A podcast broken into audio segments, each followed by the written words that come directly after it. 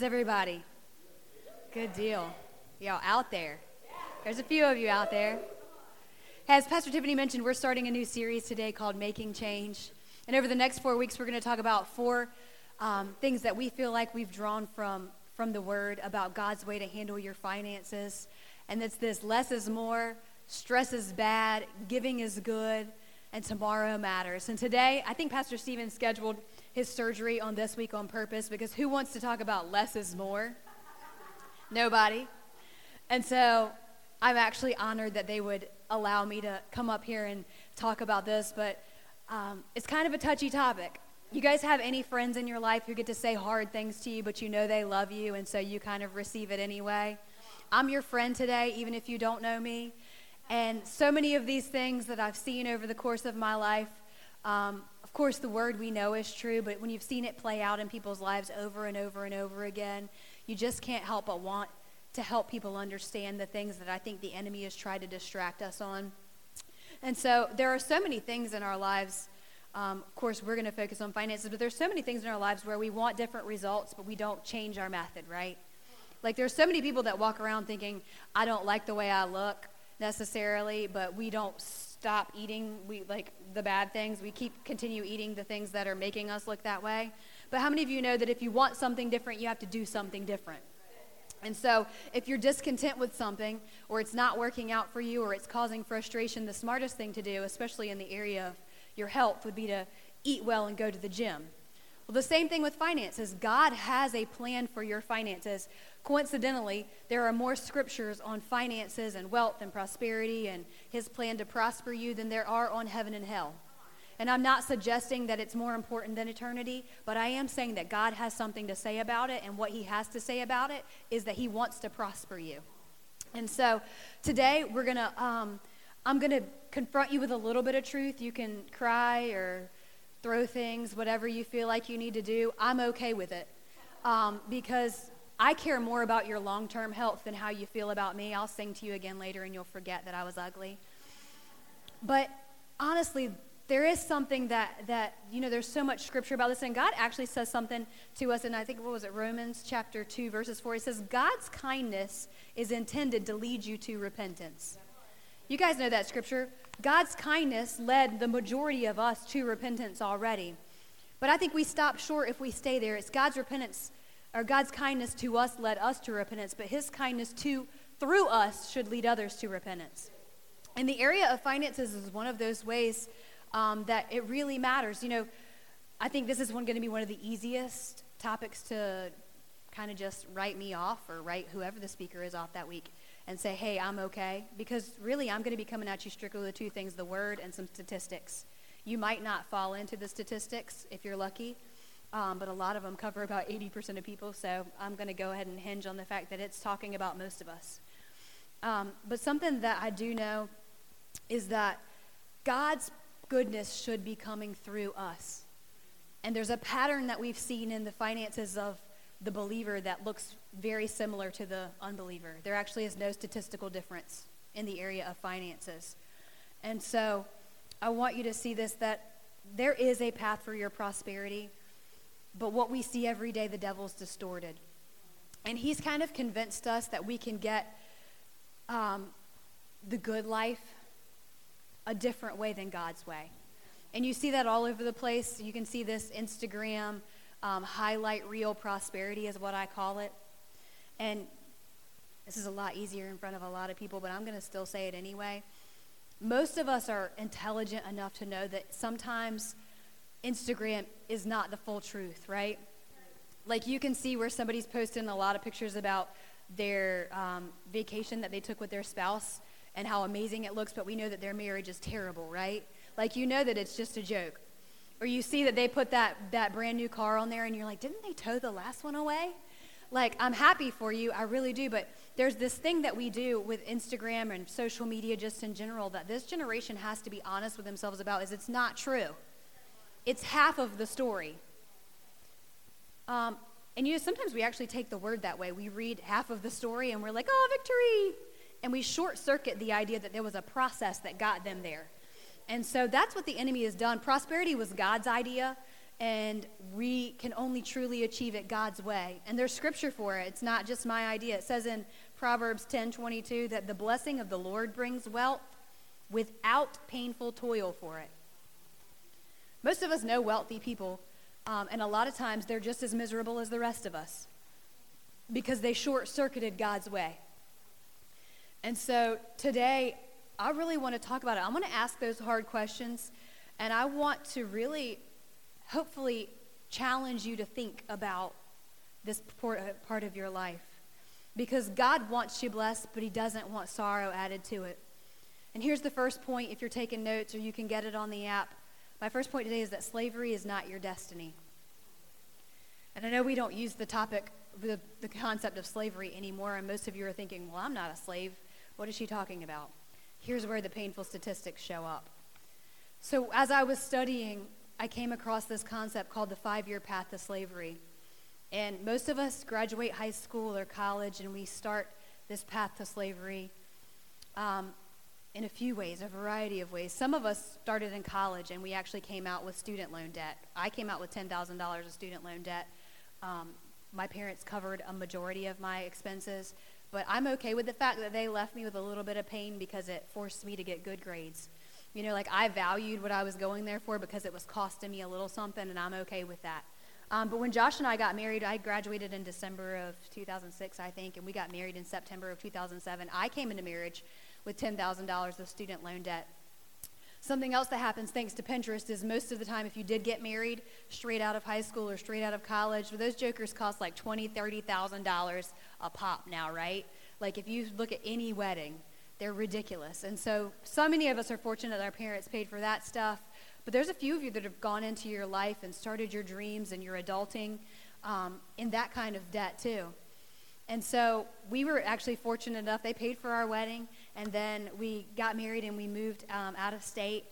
And they gifted us both of our cars, right? So they just signed the titles over to Josh and I both, each set of parents.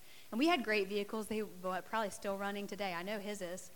Um, and so, but what, that wasn't good enough, right? So the very first year of marriage, what did we do? I went and traded mine in, and I upgraded to a newer, nicer car and I also inherited what? A payment. Exactly. In that five year path to slavery, typically we do it at least one car. Sometimes many of us have done it with two different cars. And then we moved back here and we rented for a little while, but the natural next progression is to own the house, right? And so we built a house and then we got a mortgage. Fantastic, right? But I wasn't done yet because I'm a woman. And you can't just have a house without furnishing it, right? Right? So I've probably been through so many couches now, it's ridiculous because I can't just find what I like. But then you furnish this house, and um, before you know it, what started off as this dream of um, adulting and, and being on your own and financial responsibility being something that, because when you're like 18, you're like, I can't wait to get out of my parents' house and do it my own way and all of that. And it evolves in about five years into your dreams being, Dear God, please help me to make the mortgage payment at the end of the month, right? Yeah. And so here's what happens too is then we're stuck in jobs we don't like and we're miserable because all we need to do this week or this month is to make that payment. You don't think that you're a slave, and you may be right. If you own a business right now, you're going to get out on the first two. But here's the reality a slave is this someone who is legally owned by another person and forced to work for that person. How many of us Every single day we wake up and somebody else tells us what days to work, what time to come to work, what time we can take our lunch, what time we can leave, um, when we're allowed to have, how many vacation days we're allowed to have, when we can take those vacation days. The majority of us, right? The rest of us, we live in houses we don't own, we drive cars we don't own. Um, and believer and unbeliever alike, the statistic is the same, um, which frightens me a little bit. But we're wearing clothes that we financed on credit cards. We're eating food that we bought on our Visa. And nobody's thrown anything yet, but it's almost there. I feel it. Um, and if we do have the ability to send our kids to college, 95% of the time it's going to be on student loans. And so you don't think you're a slave because we don't use that terminology. But I guarantee you, if you don't send your payments in over the next few months, the rightful owner is going to show up to take what belongs to them. And I don't want this to be condemning, I really don't. But I do want to open your eyes to some of the things that I think the enemy is actually trying to convince us is the norm. Um, I don't think that it's God's plan. And, and you can see if you were here for the, the series when we talked about generational diversity, this is one of those things that kind of ebbs and flows. Like you'll have a generation that's really fiscally conservative, and then you'll have the next one that, that is in debt. And then you'll have one that's kind of in the middle, that's paycheck to paycheck, but not in debt. And it just ebbs and flows. But for so many of us, statistically speaking, we're, we're living in an age where we've accepted less than God's best for our finances. God wants you free, but the world system wants you enslaved. And my point number two is this that ignorance is an option. Uh, when Carson, I sent her the notes last night, she came to me this morning. She's like, Did you want it to say ignorance is an option or ignorance is not an option? I said, No, unfortunately, it's an option. It's an option. And, and this is in every area of our life. We can stay ignorant to certain things. You know, I found that a lot of people have strengths in certain areas and weaknesses in others. Like sometimes we're really strong on the financial side and we're terrible on the healing side. Or, you know, but ignorance is always an option that we have as a believer. And this scripture was really, really, really um, eye opening for me, even though I've heard it a hundred times. But I've never heard it in relation to finances. It says this in Matthew 10 16. It says, I'm sending you out like sheep among wolves. Therefore, be as shrewd as snakes and innocent as doves. Well, if we're going out like sheep, we've always thought of that in like a spiritual sense, like they're coming to get us because we love Jesus, right? Well, yes and no. In this case, he's talking about there is a world out there that wants to keep you in that financial bondage, that wants to stop you from being able to live in God's blessing and walk in the fullness and for the, the goodness of God to come through you. And so we've got to be honest about some of these things that we're the sheep, but there are wolves. And if you don't believe me, I'm going to prove that one to you statistically, too. How many of you this week uh, checked your mail and you had a credit card offer? Yeah, every time it's been like everybody. Um, the older you are, the typically the more you get. When I check my dad's mail, I'm getting like five or ten a week. Um, they're like after him. Um, and so here's the thing that I know after studying this that 4 billion of those went out in the U.S. last year. And that's not even the worst year. Then in 2006, I believe it was, 8.1 billion offers went out in the mail. Now, here's why. That cost them 50 cent a piece to print it, mail it, all that it takes to get it to your door was about 50 cents. So last year alone, credit card companies invested $2 billion to get those into your mailbox. And how many times do we most, I would say the majority of times we throw them away, right? Doesn't stop them. I get one from Wells Fargo every single month, probably for like 10 years, right? But they realize that if they keep putting it in your box, that eventually you're going to feel pressure in your finances and you're going to turn to them when you need them. And this is why it's worth it. Because the average interest rate on a credit card in the United States is 21%. And the shocking part is the average household balance is $16,800. I think it's 880 to be really specific. So that's a trillion dollars in credit card debt at 21% interest. Come on. I'm working for the wrong people, right? Not really. I'd rather treasure in heaven all day long. But these guys are not stupid. They're not playing ignorant. They realize that, that they can catch you in a weak moment and they can support themselves off of your bondage. And here's the even worse part. So if you stop paying that thing today, like you never charge another thing, and you make the minimum payment on that credit card, it's going to take you 22 years to pay it off. I know, like I'd be 55 years old. I'm not even going to have my next. This child will be out of the house before I would pay the before I would pay the credit card bill off, right? That hurts my feelings. How about those um, 90 days same as cash, right? Buy it now, pay for it later. Guess what? Statistically, 80% of the time, people don't pay it off in time. And they're paying accrued interest that is actually even worse than the credit card. It's usually about 33%. And so you thought you were buying a washing machine, but you were buying a washing machine and a half because you actually got sold a lie. When really you probably could have saved for three months and felt that pressure and bought it cash. But now what's happened is they've made it easier for you to have it right now. And so what you thought they were selling. Like Lowe's looks like they're like a um, like a discount hardware store, right? It appears that way, but it's not the truth. That's the means to the end. They're a credit card company.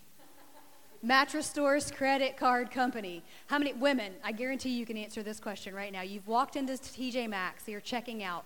Every single day time you check out, they say, Would you be interested in our credit card today? You can save 20%. Every single time.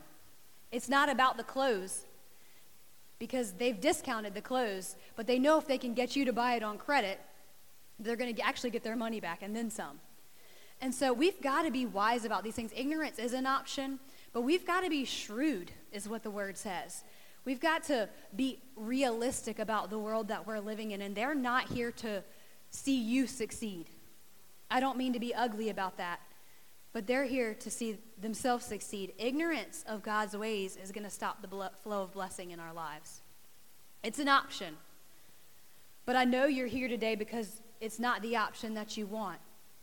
And so I have a better alternative that I want to present to you, honestly. And the third point of my message is this that trust always precedes the triumph.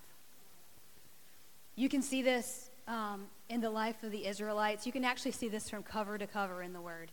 There is a pattern every single time, and it's this the test happens in the natural, and then you see the spiritual blessing, like cover to cover.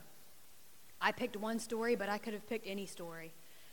But I want you to look at the story of the Israelites. Um, they had been in captivity in Egypt for at least 215 years, potentially up to 430 years, um, you know, that they could have been in Egypt. So they'd had a lot of time to adapt to the culture of that society. It actually says when Moses came to rescue them, like the word, the Bible word, actually says verbatim that they refused to listen.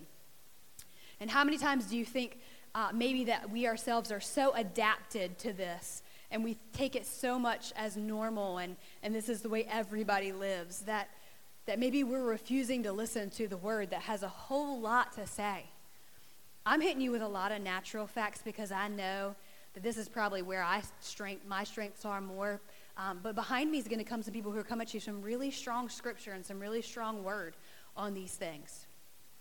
I'm hitting you hard on at first on purpose um, because I know that I know that I know that it's for your benefit and for your good. And so, anyway, when they, when Moses came to deliver them, they actually refused to listen. And that's the people that we don't want to be, right? If you're in that position today and you kind of find yourself in slavery for 215 years, I want you to know one thing that God is always has always has been and always will be a deliverer. Um, I don't care what it looks like. I don't care what it what it seems like at the moment. There is always hope and He will always come through. But it may not look like what you think it's going to look like, and that's where this trust and triumph thing comes into play. Because in the natural, I guarantee you the Israelites would have taken the shortest path out of Egypt. But that's not what God said to do. Um, they had to actually lean on His understanding and not their own. And this is where it gets so tricky in so many of our lives, you see, because if they had taken the shortest path, they would have ended up in Philistine territory. They would have gone straight through it. And where that would have put them would have been face to face with an enemy army, right? What they didn't know and have the foresight enough to see is that not only was someone going to be in front of them, but the Egyptians were going to regret their decision and pursue them from behind. So the shortest path would actually have put them in the most trouble because they would have been surrounded on all sides by the enemy. And so many times, I feel like we're the same way. We kind of want, we think we want the shortest path out and we kind of, you know, devise our own plans and our own schemes for how to get there. And we end up getting ourselves right back into the place where we're surrounded on every side because we want the easiest path. But the easiest path is not always the best path. The best path is trust. The best path is leaning fully on the word in these situations. You see, this is what the Israelites said to God, and it says they actually said to God and to Moses. Leave us alone. Let us be slaves to the Egyptians. It's better to be a slave in Egypt than a corpse in the wilderness. See, sometimes the slavery feels comfortable. And I don't mean that, you know, ugly, but sometimes we're so used to it, it feels comfortable. Especially when you're faced with something that you don't know and you don't understand, which would be facing the Red Sea. We're not really necessarily good at that. We've, we've grown accustomed to the slavery. But leaving the slavery and facing the Red Sea is a lot more challenging because we feel somewhat out of control. And there's going to come a point when you're faced with trust and triumph where you have to decide am I actually going to decide that the word is the final authority on my life? And that's not just finances, that's everything. That's parenting, that's your health, that's your wealth, that's every your marriage, every single area of your life. What's going to be the final authority? Because it's not going to look like what you thought it was going to look like. And honestly, there's something that I think is so intriguing is God knew this as well, but I don't think the Egyptians would have killed the Israelites. I think they would have taken them back into captivity because they were profiting from their captivity. And so all of the things that, you know, are trying to keep us in bondage, they're really keeping you in bondage because they they're profiting. Honestly, it's it's for their own good that you stay weak. And I don't mean that disrespectfully, but it's the truth. And I know over the next couple of weeks that this whole topic of making change is going to be challenging. Um, it's just the first week has really challenged me already so much. But I know something about you and I know something about me that we want to be givers. Like, I guarantee you, if I had to ask any person this thing, that you want to be the goodness of God in action. If you didn't, you wouldn't be here, sitting here, listening to me talk. But I know, like, every single time I see the ad on TV for something, I want to give to it. I want to support every child in Africa that I've ever seen um, laid eyes on in my life and the ones I haven't too. Um, I want to build the wells and buy the shoes, and I think every kid should have a present at Christmas. Like, I want to live so financially free that I can be a blessing anytime God puts it on my heart. And beyond that, I want to leave a legacy and an inheritance for Caleb. I don't want Caleb to be wealthy for the sake of Caleb being wealthy, but I want Caleb to be able to respond to God too. I think when, when Caleb is actually even now in his in his own at the age that he is, I still want him to have the ability and the understanding of the goodness of God to know when to step out and when to hear from the Holy Spirit and respond in obedience to it. And I don't want his limitation to be that I didn't teach him the things of God according to the word. I really don't. And I know that you don't either because I know we want to be the goodness of God in action. And here's the kicker we're not doing it. Statistically, we're not, and I'll show you that in a minute. And the reason I think we're not is because we're not in the financial position to do it. Where most of us are, it seems impossible. Um, Bryce actually closed the last service with a story that I'm going to get him to tell you again in a minute because it's so encouraging. Just about his own journey having to step into the place of, of paying his own bills and then tithing. It honestly was so was so powerful, Bryce, that you shared that. And I'm going to get you to do it again at the end. But here's something that I know just from this congregation. You see, for the past five-ish, six-ish years, I've kind of overseen the finances here, and so the studies that I'm going to give you the reports on, we line up with almost exactly. The other thing that I've seen, and, and you'll understand this more as I move into the statistics, is you can tell by the lifestyle of a tither that they're a tither without knowing they're giving. You see, these are just numbers, but I have faces. And so over the past few years, I've looked at it multiple times. Pastor Stephen and Tiffany don't really look at it, but I look at it because you can determine someone's health by their health in this area. Tithers, every single time, rise above any single any circumstance in their life. They require less counseling, they require less benevolence. Um, they're more active in serving and, and, and being, you know, having the goodness of God come through them. Every single time, the correlation is like right there. And so I'm not going to talk about tithing, that's week three. But I'm going to give you some statistics about it because I know we want to be givers and I know we want to live according to God's plan for our lives. Who wouldn't want the financial freedom with the no sorrow added? Who wouldn't want it? But there's something that's blocking us. And here's, here's what I know that tithers make up 10 to 25% of any congregation. 10 to 25%. Now, here, that lines up. There is another percentage of people, similarly, who are consistent givers. But when I say tithe, I mean 10% of their, of their income. That we have another percentage that's consistent givers. We have another uh, percentage beyond that who are inconsistent givers, who they're going to give based on need. So we say we're going to do um, after prom, and those people are going to drop a little something in there. we're doing a building project, and they're going to feel led, and they're going to respond to that. Then there's also a percentage of people who just flat out don't give at all.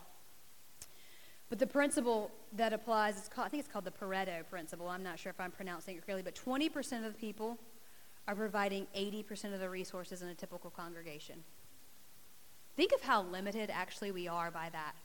I don't mean that, you know, ugly either, but there are so many, so much vision right here. If you've ever sat in a meeting with her, there's so much vision in here that we're unable to do, so much goodness of God that we're unable to, to, do because we're limited. We're, we're only serving, we're serving the 80% with the 20%. And I feel somewhat accountable to God, if I have to be honest with you, that we're going to be accountable for some of that when we get there. When we're standing before God and He's saying, What did you do with what I gave you? I, I wonder. I've not studied all of that judgment and stuff a whole lot. You go ask Artie if you've got questions about that. But I wonder. You know, I know that we, we get a free pass because of Jesus, and bless the Lord, I would have never measured up on my own. But I do think on some levels we're going to be accountable for some of those things. And I'm nowhere near arriving, but I don't want to stand before God one day. And he said, What'd you do with what I gave you? And I had to say, I bought a new pair of Birkenstocks. I really don't. It's, it, it's a painful thing for me. Here's something that I think is really interesting about these statistics, too 80% of people who give to churches you ready? This is crazy. I, when I read this one, I had to read it three times to make sure I didn't get it wrong. 80% of people who give to churches have zero credit card debt. Just proving the fact that most people want to give, but they're not in position to. So the other people who are not giving are not giving because probably they're having to give to Visa. And they don't feel the freedom to give to the church. So we can conclude that 10 to 25% of people who are providing 80% of the church's resources are the people who have no credit card debt. You can jump off the train right there, or you can just decide you want to jump on it because that's the one I want to be on, honestly. Here's the thing, though I'm disturbing you a little bit on purpose because I think the irritation is healthy. Culture's deceived us because we've been fed this lie that more is always better. And I'm not suggesting that more isn't always better in some case it is. But if $1 is good, then $2 is better. If one car is good, two cars is. If a two bedroom house is good, a four bedroom house is, unless you're the cleaning lady. But here's the thing to grow up spiritually and financially, we've got to really know one other thing. We have to know, and this is my final point, when less is more. And I'm going to give you something you can write it down or it's in your notes. But this is the most important thing I feel like I'm going to say to you today. Less is more when we have less of what doesn't matter so we can have more of what does matter. Less is more when we have less of what doesn't matter so that we can have more of what does matter. Ecclesiastes chapter 4 verse 6 says this, better is one hand with tranquility than two handfuls with toil and chasing after the wind. So the first thing we have to decide is what matters. And this was simple research. I just did a Google search. And pretty pretty consistently, hands down, there are five things that come up when someone's at the end of their life and you ask them what matters. These are the five things. Their relationship with God or their spiritual life, depending on, you know, their religion. Their marriage, their children, their friends, and their health pretty basic. You guys already know that. The things that didn't show up are this how much money they had in the bank, the square footage of their house, the type of car that they drive, or their number of their Instagram followers. The painful piece is this. Um, what we spend most of our lives pursuing are the things that aren't on the list. And so we've got to kind of ask ourselves the question what matters? Again, I mean, we started doing this in the beginning of 2019 as a church, but in this arena, what matters? And I want to help you if I can because we've been programmed to believe that what I have is not all that I need. What I have is not all that I need. That's what culture would lead you to believe. Because more is better. But more of the wrong thing is never better. And so I want to give you three quick principles that I hope you can apply. And these are actually funny to me. They're so basic, they're funny, but this is how we live a less is more lifestyle. And the first one is this cut back. Right? Anybody live in an older house, like a house that was built a long time ago? Nobody? So, something that you're going to find, Sarah, she's being funny a little bit. Um, something that you're going to find in a house like built in the early 1900s, and I know Marty does some real estate, is this that they do not have like any closet space, like nothing. Everybody shake. Everybody's a little older is like, yeah, nothing. What's funny now is like not only do we have walk-in closets, we have walk-around closets. Like some of you could make laps and get your steps in for the day, right? When your watch buzzes you and it's like you need like 30 more minutes, you just take a couple laps in your closet. Because and guess what we still don't have? Anything to wear. How is that? We have nothing to wear. Not only that, we have garages that are full. My dad has like a garage, and then I've like numbered his barns by, you know, I'm like, that's in that garage, and that's in the first barn, the second barn, or the third barn, and I'm not playing with you. And we're not even talking about all the other areas where he has things, all the pieces of property and stuff. Here's what's sad we have the garage full, we have the attic full, and then to make matters worse, don't raise your hand, but so many of us have a storage unit. We pay somebody to store stuff that we never use, we rarely see, and we forget we have. Welcome to America 2019. Cut back. I find it super intriguing yesterday. I would have never paid to go to this thing, but a lot of people did right across the street. Did you go, Sarah, to the. Yeah. So this, this um, tiny house thing, it begs the question do we need a lot less than what we have? People are like thousands of people were intrigued by the concept and showed up, and I, I know thousands nationally actually live in that. I'm not sure that I'm that holy yet, but I do find it intriguing I would rent that thing like an Airbnb for sure. I want to own one, not to live in. yeah, just have one for fun, like a playhouse. That's the problem. I am the problem. Number one, cut back. Number two, clear out. How many of you guys have ever been to the Cheesecake Factory?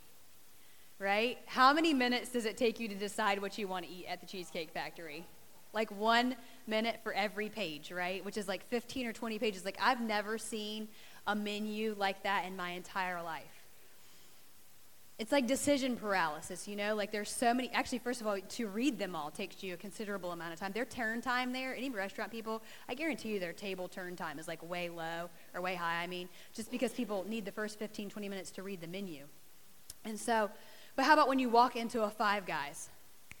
Just like that three options, baby. I'll have a cheeseburger, a little cheeseburger with lettuce, onion, mayonnaise, and some french fries, right? Because because there's so many fewer choices. How about any of you guys remember, I got a lot more younger people this time, but few of you are going to remember life before Netflix, right? Like when you opened the cabinet underneath of the DVD player. Now Presley and Ryan don't count because they had like a million still. But but you opened the DVD, the thing underneath the DVD, and you had like 40 movies to choose from, right? like maximum 40 choices. How many of you have actually turned on Netflix? You've scanned the whole thing and you just turn the TV off because you're irritated. You know you do it. You know you do it because all those decisions, all those options actually have paralyzed you and wasted hours of your life. Hours of your life. And here's the sad part that that clutter and that being overwhelmed with choices has left no room in your soul. Clutter has actually stolen from you just peace and clarity and the ability to make a decision because there are too many options. So we're going to cut back. We're going to clear out. You can listen to that, Marie. What? Tell me her last name again. Kondo, Kondo, whatever her name is. You guys know. A lot of you guys know the minimalist lady. Clear out. And then the last one, if you haven't thrown anything yet, here we go. Pay off. cut back, clear out, and number three is pay off. Have you ever heard anybody say, Man, my debt helps me feel so much peace? Negative. Have you ever, ever heard anyone say, I'm so thankful for my high interest rate credit card? You're never going to. What you most of the time hear out of people's mouths is, I'm so stressed out. I worry about money all the time, and it's the source of the most fights in my marriage, right? I want to go back to that scripture in Ecclesiastes 4 6. Better is one handful with tranquility than two handfuls with toil and chasing after the wind. This is my favorite part of the whole message because I like stuff, if I'm honest with you. But better is some nice stuff that you own than a bunch of junk that owns you. Nobody threw anything. I think we made it. That's the worst of it. Better is some nice stuff that you own than a bunch of junk that owns you. You see, the richest people in the world are not those that have the most, but those who need the least. And you know that if you've ever flown out of this country into any third world country, the richest people in the world are not those who have the most, but those who need the least. And here's the part that concerns me we only get one chance to get this right. You're going to blink, and your kids are going to be grown. You're going to blink again. You're going to be at the end of your very own life. And here's what I want you to know that your life is too valuable, your calling is too great, and your God is too good to waste your life on meaningless things. If I can encourage you to do anything today, it's this. You can go ahead, Mike. Refuse to waste your life on the things that don't matter. I want to read you a couple of statements as I'm closing. It says this Better is one handful with tranquility than the two handfuls with toil and chasing the wind. Better is one handful and an intimate relationship with my children than two handfuls and missing their childhood. Better is one handful and some really good friendships through small groups than the pursuit of things and no spiritual community. Better is one handful and some experiences or family vacation than two handfuls and no time for either. I love this. Better is a one handful and a strong marriage than busy, busy, busy accumulation of stuff and no intimacy. Better is one handful and the ability to make a difference in someone's life than two handfuls and being consumed with yourself. Better is one handful and the ability to glorify and praise your God and bring him honor in everything you do than two handfuls and toil. I want to read you a scripture um, that I also heard this week, a pastor friend of ours, Pastor Joel Sims, is teaching a financial series right now too. I think he started last week, and so of course, when you know somebody's way smarter than you, you you dial in, right? And so I was listening, and he has a church of about four thousand, and he identified some of the people that in his mind were were prospering God's way in his church, and he took him out to lunch, and he said, he asked him a few questions, but here's the one that kind of stuck with me. He said, "What's your life verse?" And I can't remember if it was two or three of them, but every single person at the table actually coincidentally had the same life verse. And it's this from Psalms chapter 112, verses 1 through 9. It says, Shout in celebration of praise to the Lord. Everyone who loves the Lord and delights in him will cherish his words and be blessed beyond expectation. Their descendants will be prosperous and influential. Every generation of godly lovers will experience his favor. Great blessing and wealth fills the house of the wise, for their integrity endures forever. Even if darkness overtakes them, I love this. Sunrise brilliance will come bursting through because they are gracious to others, so tender and true. Life is good for the one who is generous and charitable, conducting affairs with honesty and truth. Their circumstances will never shake them, and others will never forget their example. They will not live in fear or dread of what may come for their hearts are firm, ever secure in their faith, steady and strong. They will not be afraid, but will calmly face their every foe until they all go down in defeat. Never stingy, always generous to those in need, their lives of influence and honor will never be forgotten, for they were full of good deeds. Can I pray with you this morning? Father, in the name of Jesus, we thank you for your word. And I actually pray even now, as those words enter the soil of their heart that tomorrow and throughout the week that the weeds of life wouldn't choke them out. God, that we would take your word and that we would actually dig deeper into it. Because the deeper the root, the more plentiful the fruit. And so I ask even now that anything that would hinder them from coming the next three weeks or would hinder them from, from hearing and receiving your word for them in this, to- in this area, God, I come against it right now in the name of Jesus. And I say that we will be a church who lives in financial freedom and we're a blessing. And at the end of our lives, they will say about us, about us that they were full of good deeds. Because we know that you're not just blessing us with your goodness, you're here to be a blessing through us with your goodness. And so may it start today and never stop in our lives. And it's in the mighty name of Jesus that we ask this. And everybody said, Amen.